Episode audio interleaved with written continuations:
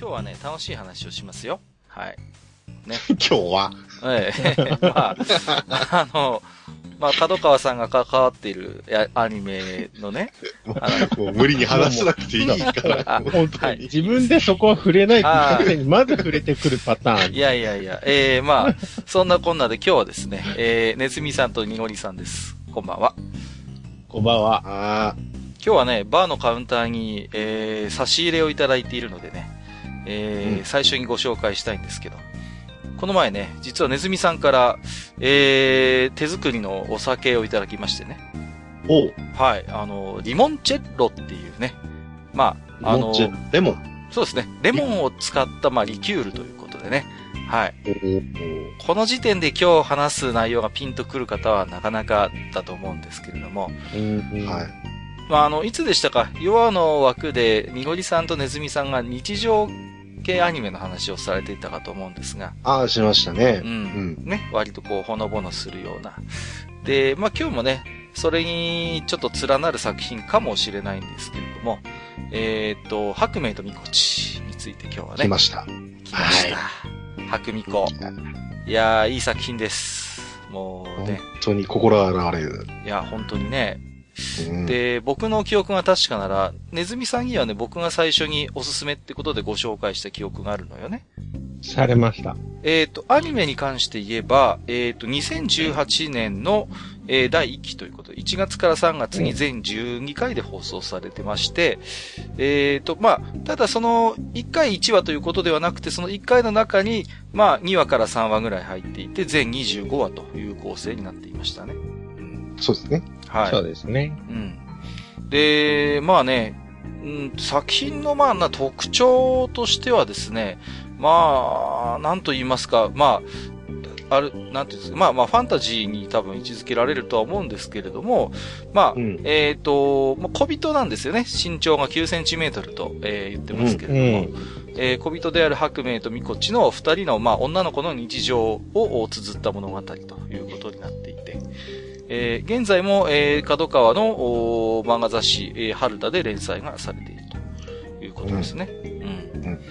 うん。で、まあね、本当に二人のこう何気ない日常を扱った、作品ということにはなってるんですけれども、まあ、僕はね、漫画から入ったんで、やっぱりね、最初に非常にこう、描写が緻密でね、すごいなっていう、うん、なんかもう、書き込みがほんとすごいですね。書き込みがね、半端じゃないんですよ。その、うん、連載作品とほんと個人的には思えないぐらいの。うんうん、いや、特にこうね、植物とか。そう。あとはね、こう、街の喧騒の様子とか。うん、ね。店の一つ一つの書き込みもすごいし、あとはこう、本当にこう、まあ、日常を一つ扱った漫画として、まあ、本当にさりげない小道具であったりとか、あるいはこう大工道具のそういう、こう、箱に入っている一つ一つの、こう、工具というかね、うん、そういうもの一つとっても、ものすごく細かく作り込んでいるっていうの、そのね、汚れ具合とかもね。そうそうそう、使い込んだ感じとかね。うん。ね、まあ、ある種僕は道具の漫画と言ってもいいのかなと思ってるんですよ。そうですね。まあ、なんとなくこう、ね、つくも神みたいなものが宿るみたいな、うん、そういう世界観でも、ね。実際のエピソードでもありますしね。うん、そうそうそうそう。だからもう、そこら辺のところもしっかり描写しないとっていうところは、ね、うん、あるのかもしれないですけど、何にせよ細かいですね。いやー、すごいですね。すごいです。まあ、最初の印象としてやっぱりそれがパッと目に入ってきて、緻密で、本当にこう、なんていうのかな、細かくこう世界を作り込んでる。まあ、丁寧に書いてるなっていうことで。うん、で、まあ、お話自体もね、まあ、基本1話完結型なんですよね。こう、長編らしい長編ってあんまりないんですけれども。うん、そうですね。うん。またね、個々のエピソードが非常によくできていてね。本当にこう、ああ、こんな世界にいられたらなぁと僕なんかも思いますけれども。そうですね。うん、まあ、ねずみさんなんかはね、こう多分アニメから入ったと思うんですけれども。はい。うん。これ、ご覧になってた時ってどういう印象をお持ちでした？僕はその勧められた時に、うん、初めに見たのはね、風車の話だったんですよ。ああ、はいはい。ああ、風車の回だったんですよ。うん、で、あの話っていうのは割と中でも異色じゃないですか。どっちかっていうと。うんうん。うん、その職人の話みたいな。そうですね。イワシが出てくる話ですよね。うん。だからそこから入ったから、実は元のみこちが出てこないんだよね。うんうん。うん。で、そこからね、こうだんだんこう。その途中から見ると、この世界がまた違う開け方がするわけですよ。そうそうそう。うん、基本単話で完結するから、どこから見ても基本的には楽しめる作りになってるじゃないですか。うん。うん、で、僕がすごい面白いなと思ったのは、白明もみこちも出てこない回なんかもあったりするのよ、実は。うん。うんうんうん。例えばね、今日リモンチェッロ、今、手元にあるので、それの絡みで言うならば、ジャダか、うん、さんっていう美容師さんが出てくるエピソードがあって、26話だったかな ?OVA の方の作品ですよね。これは、ジャダさんとイワシしか出てこないっていうことで、あれ、白明はみこちはみたいな。回も実はあったり、あるいはネズミさんがおっしゃったように、どっちかしら出てこない回っていうのもあったりするのよね。うん、だから、なんていうのかな、主役が、まあ確かに主役は白明とみこちなんだけれども、うんまあ、必ずしもその主人公がいなければ成立しない話ではないっていうところがあってね。うん、非常になんていうかな、世界、あるいは彼女たちを取り巻く、魅力的なキャラクターたちっていうところに、光を当てても十分楽しめる作品なのかなと思うんですよ。そうですね。はいうん、素敵なキャラクターがいっぱい揃ってますからね。そうなの。うん。どうですか、ねずみさん。真面目に考えてるんだね。いや、でもね、僕、ねずみさんが惹かれるポイントいくつか挙げることできますよ。はい。まずじゃあお願いします。うん。まあ、小人で非常にね、こう、可愛らしい、まあ、キャラクターたちなんだけど、とにかく美味しいものと美味しいお酒が好きなの、みんなね。うん、うん、そうだね。うん。で、たびたび出てくるじゃないですか。ねえ。見た目からするとどうしても、こう、子供なのかなって感じもするんだけれども、まあ、実はそうではなくて、まあ、小人でありながら、まあ、しっかりとしても大人として、まあ、彼女たちもちゃんと手に職を持っていてね。うん。で、何かがあれば、本当に美味しいものを食べに行ったり、あるいは、酒盛りをしたりっていうことで、そういう、なんていうのかな。ね、うん。完全に日常なんですよね。そう。うん。で、ただ、ふわふわほんわかした話かというと、決してそんなこともなくて、まあ、例えば、天才に見舞われてしまったりとか、仕事上のトラブルが起こったりっていうことも、まあ、しっかりあってね。うん。火薬で家が吹っ飛んだりね。ありましたね。途中からエンディングの家が変わった時には、ああ、なるほどなと思いましたけれども。まあ、そんなね、白明とみこちのアニメ版ですけども、12話と14話で、まあ、ジャダさん、さっきね、触れましたけども、が登場する話があって、リモンチェッロっていうね、お酒が登場するんですよね。はい、しますね。うん。で、これをですね、まあ実は、ねずみさんが、再現されたということで。うん。ね。でも試作品だね。それはプロトタイプですよ、まだまだ。いや、で、うん、今、ここにね、みこちバージョンと、ジャダバージョンと、ジャダの失敗作っていう3つ、でね、まあ、時間もあんまりないんで、あれですけど、美味しくできてまして、本当にありがとうございます。大変美味しくいただいてまして。はい。ただね、この一番、うん、今、端っこにある、ジャダさんの失敗作っていうバージョン怖くてまだ手をつけてないんですよ。いや、もう早く手をつけなきゃ。それだよ、それ。ちょっとじゃあ、まあ、リアル、まず撮りかどうかわかりませんけど、ちょっと本人を目の前にしてまず撮りっていうのも失礼かなと思って、ちょっとこれ。意外とね、それうまいんじゃないかなって思う。僕はそれ飲んでないから。飲んでないのを食ったのかよ。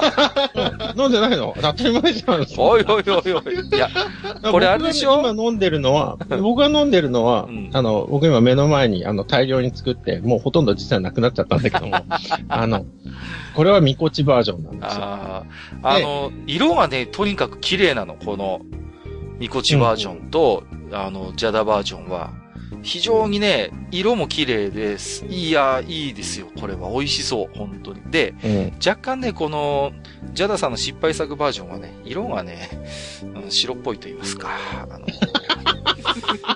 ですね。それはね、何が違うかっていうと、うん。みこちバージョンは、完全に黄色い部分だけで作ってます。そうでしょ？うん。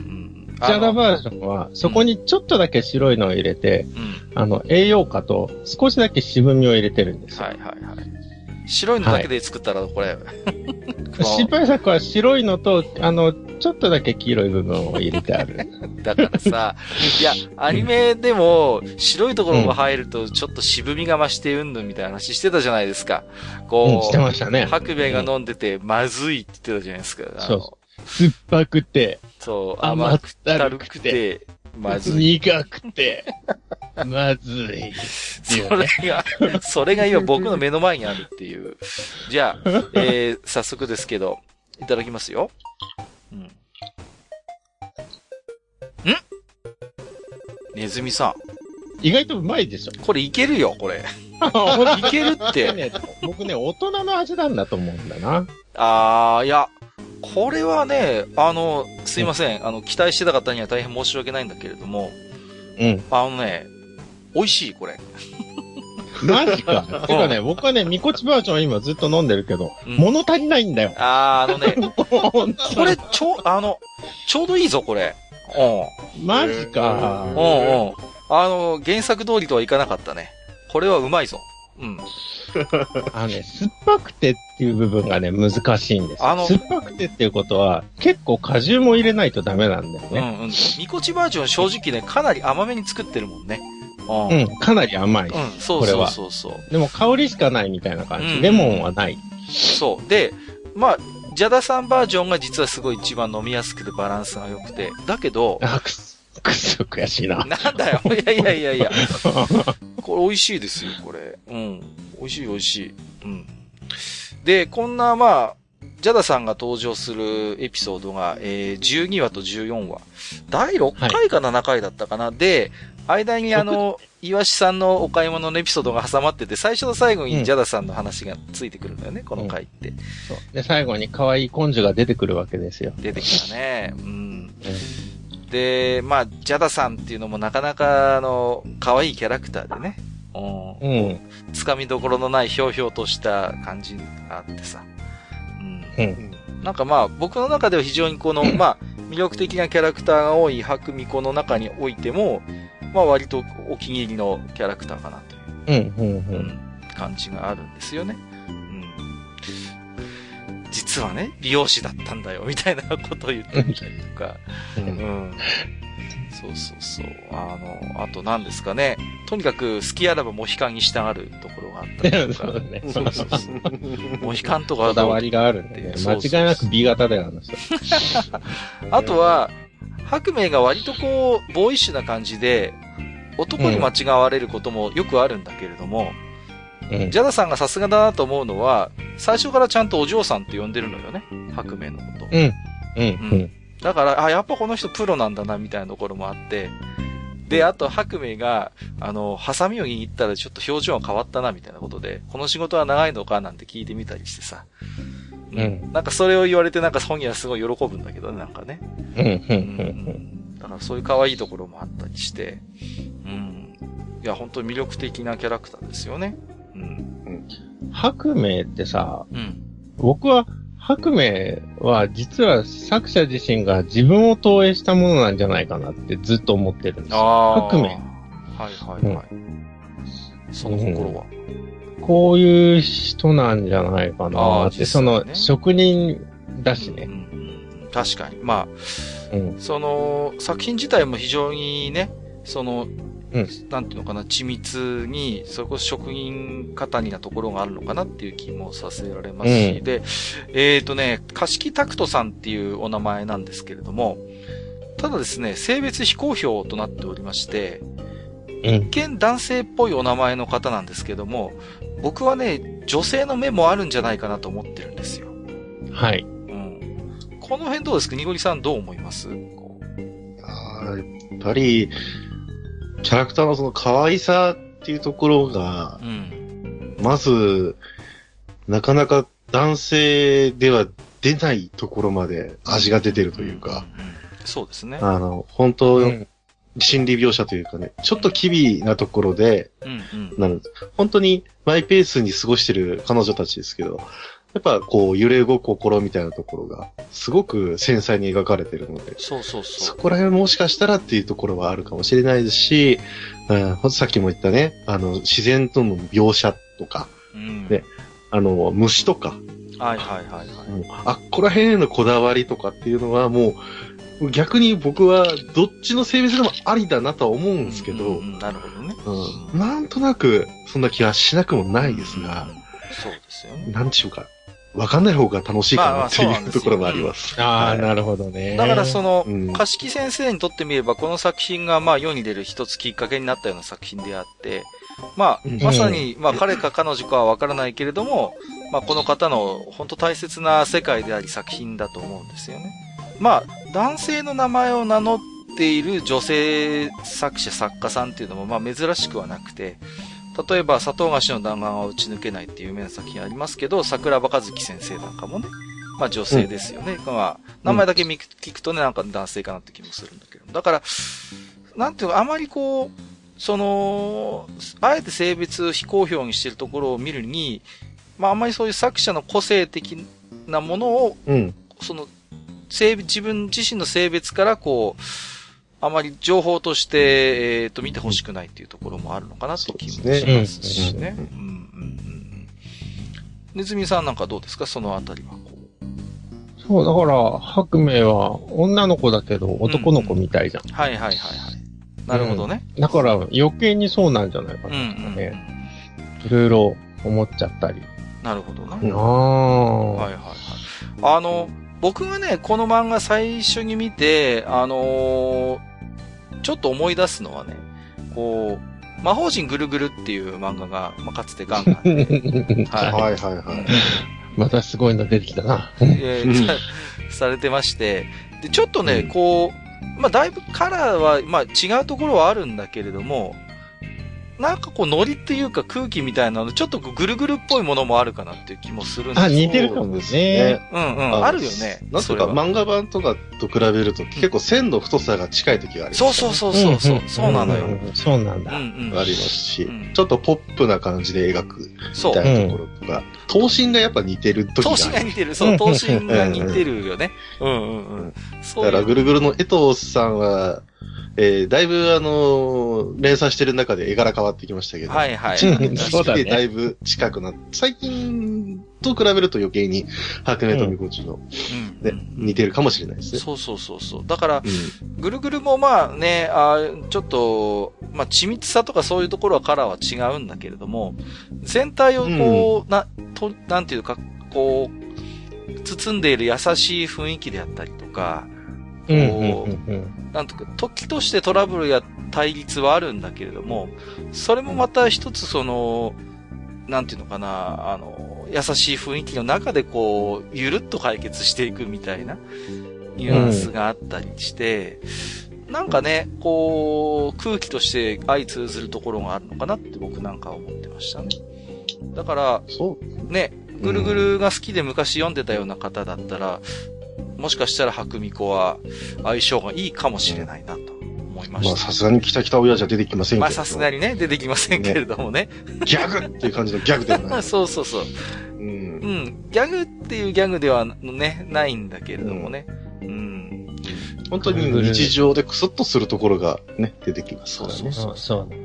ぐるぐる大好きでね。うん、でしょ、ねずみさんはね、そうだよね。うん、もう大好き、本当大好き。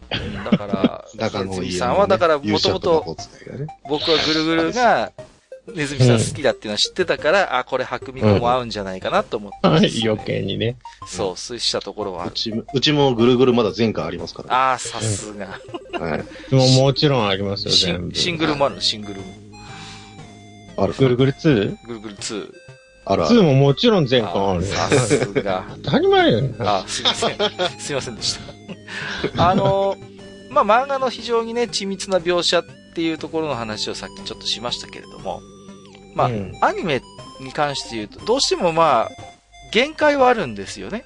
こう、漫画ほどのやっぱ緻密描写ってどうしてもできないじゃないですか、こう。動画になってしまうと、うん、だけど逆に、うん、リアルにしすぎると別に世界観壊しちゃう、ね、そうそうそう。でもアニメもすごいね工夫が凝らされてるなと思うのは途中にこうなんていうのかなこう止めみたいな演出が入ってたじゃないですか。はいはいはい、こう、うんうん、ね別枠でこう入ってきたりカットインしてきたりっていう、うんやっぱ漫画ってキャラクターにフォーカスする時もあるし、やっぱ世界そのものにフォーカスが当たることもよくあるじゃないですか。うん、漫画として。そうですね。うんうん。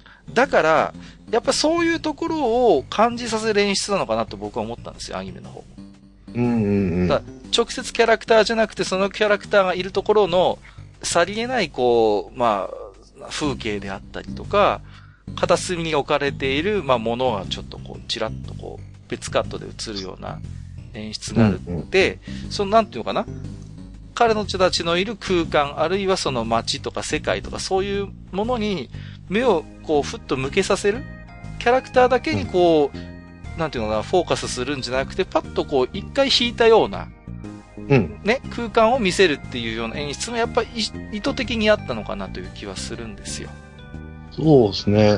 漫画版では結構そこら辺は見えるところはあるんですけど、うんうんうん、やっぱなんせ身長9センチっていうところをね、はいはいはい、意識してるところもあって、そうですね、結構その遠近感みたいなところを工夫してるところはありましたよね。うんうん、ありますね。そうそうそうそう。だからそれこそ風景を見せるので、うんうんうんうん、ありますよ。だから僕らがおなじみのそういう自然の造形であったりとか、まあ、あるいは道具っていうものが、彼女たちにしてみると、ものすごい人抱えになるようなものになったりとかね。うん、あるいは、うん、まあ、小人以外にもね、いろんな動物たちが登場するんだけれども、まあ、全然そのね、大きさが違うので、でも、面白いのがそういうね、姿形も大きさも全然違う奴らが同じテーブルでご飯食べてたりお酒飲んでたりするっていうね。ね。うん。なんかこうちょっとこうおとぎ話のようなそういう雰囲気も味わえるようなね。うん。まさに、なんでしょう、フレーバーテキストじゃないですけど、うん、その、なんか、まあ、アニメで言うところでエンディングで流れるね、うん、あれとかに関して言えば完全にもうファンタジーのその向こう側というか、そうですね。あちょっとやっぱおとぎ話感がすごい出るんですけど、うんなんでしょうかね。アニメを見て現実感が若干ある中でさらに幻想に戻されるみたいな。あれも憎かったですね。なるほどね。現実感という意味ではね、結構僕はこのアニメには現実感を感じてるんですよ。うん、そうというのは、根樹のね、プロ魂であったり、もちろん、イワシもそうだし、うん、あとはみこちがすごい凝り性だったりとか、はいはいうん、で、みこちがさ、虫が嫌いじゃん。うん、そうですね。はい、うん。で、それもね、普通にこの世界だけだったら、それはありえなさそうなのに、うんあるわけじゃないですか、そのシステムは。はいはい。うん、昆虫が苦手。女の子が昆虫は苦手っていうのがね、あったりするところがね、なんかすごい通じるものがありつつ、でもファンタジー、だけど、なんだろう、この現実と同じものも、すごく根付いてるところがね。僕なんかはね、白美子のキャラクターって、みんながみんなね、うん、好きを持ってるのよね。うんうんうん、好きなものがあるの、こだわりを持ってるんですよ。うん、その辺がね、とても僕は、好ましく思っていて、うん。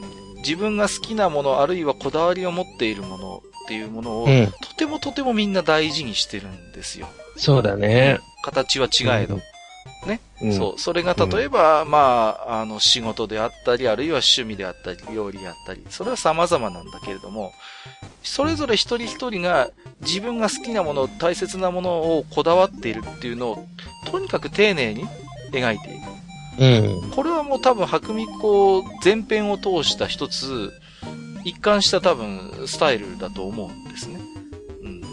そこ中途半端なキャラがね、うん、いないん、ね。いない。そうなんですよ。うん、だから、中途半端か。うん。なんか、強いて言うなら、うん、あの子ですよ。小春ちゃん。ああ、はい。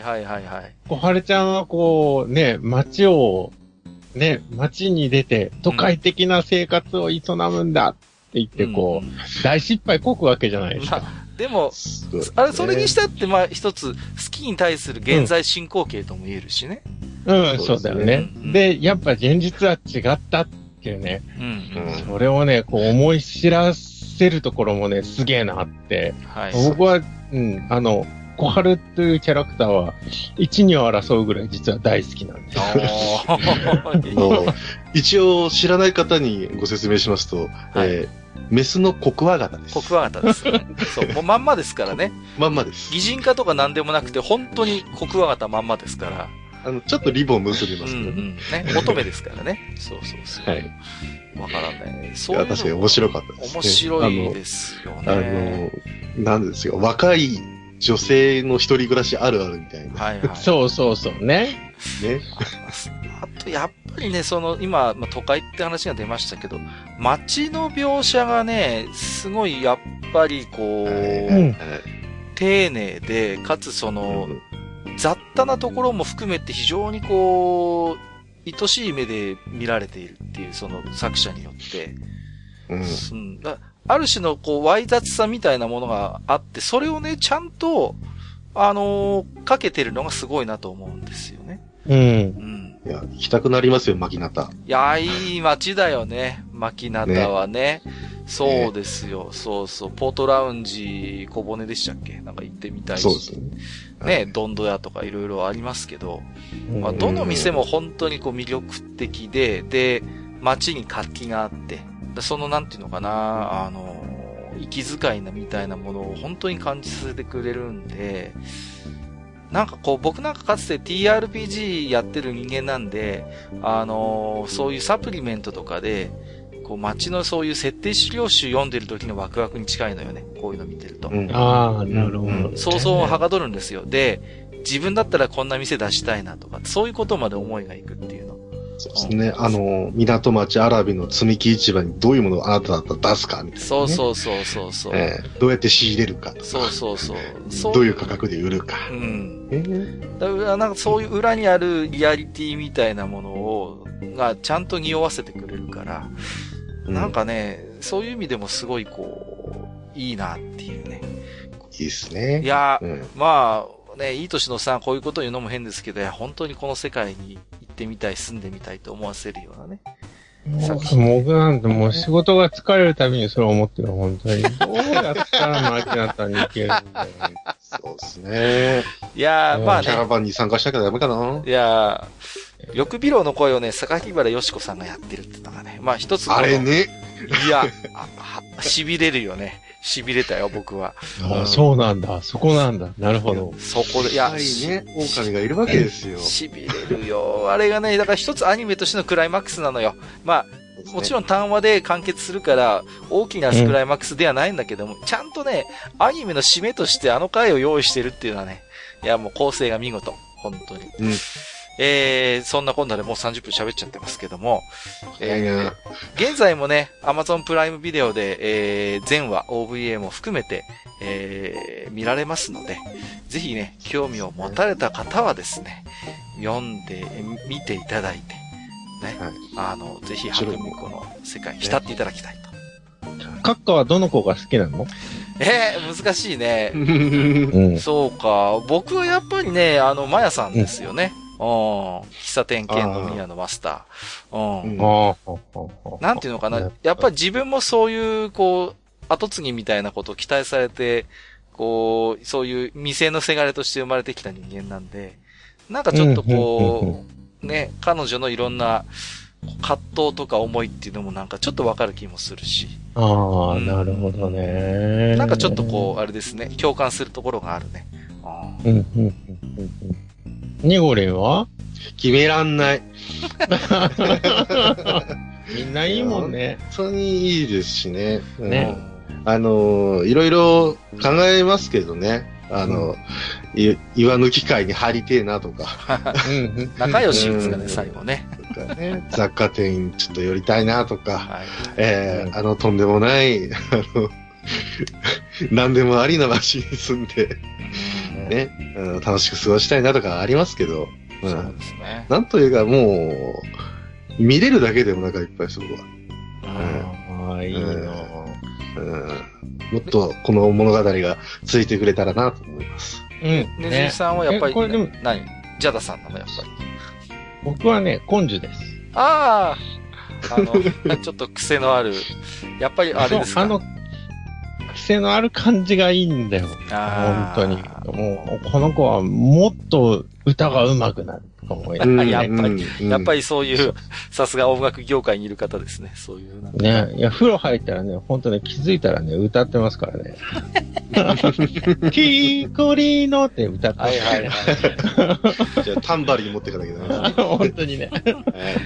いや、本当さっきニゴニさんもちょっと触れてましたけど、エンディングに挟まるサブエピソードっていうかね、あの辺もやっぱりこう、さすがだなというか、まあ、うん。まああれ、まあ実はね、漫画版でもこう、巻末っていうか、エピソード末にこう、さりげなく挟まってたりとか、初めのところに挟まってたりするんですけど、はい。だから物語に直接絡まなくても、ああいう、こう、なんていうのかな、こう、ちょっとした周辺エピソードを入れてくれるっていうのがね、非常にこう、やっぱ世界観の補強になってると思うし。がっちり補強されますね。正直、ハッとさせられることが多いです。そう、あるよね。いや、だから本当見事。で、で、アニメもやっぱり僕は非常によくできてると思います、これね。行きやんねえかなぁ。行きやってほしいね。シーズン2って、決まってるんだっけ？ちょっと気になるのはね、アニメで結構忠実に原作を再現してるのよね。割と。セリフの一言一句も含めて。ああ、そうなんだ。で、1巻からね、5巻ぐらいまでのエピソード使ってるんですよ。あ、なるほど。で、今7巻だもんね、まだ。だからもうちょっともしかしたら原作をストックさせてから、やるかもしれない。ですね。楽しみだなぁ。何年後かに。ね。だから、またその時には3人でおしゃべりしましょうか。そうですね。はい。いやこの、でも本当ねずみさん禁制リモンチェッロが美味しいんで、僕は、はい、もう少しこれを飲みながら。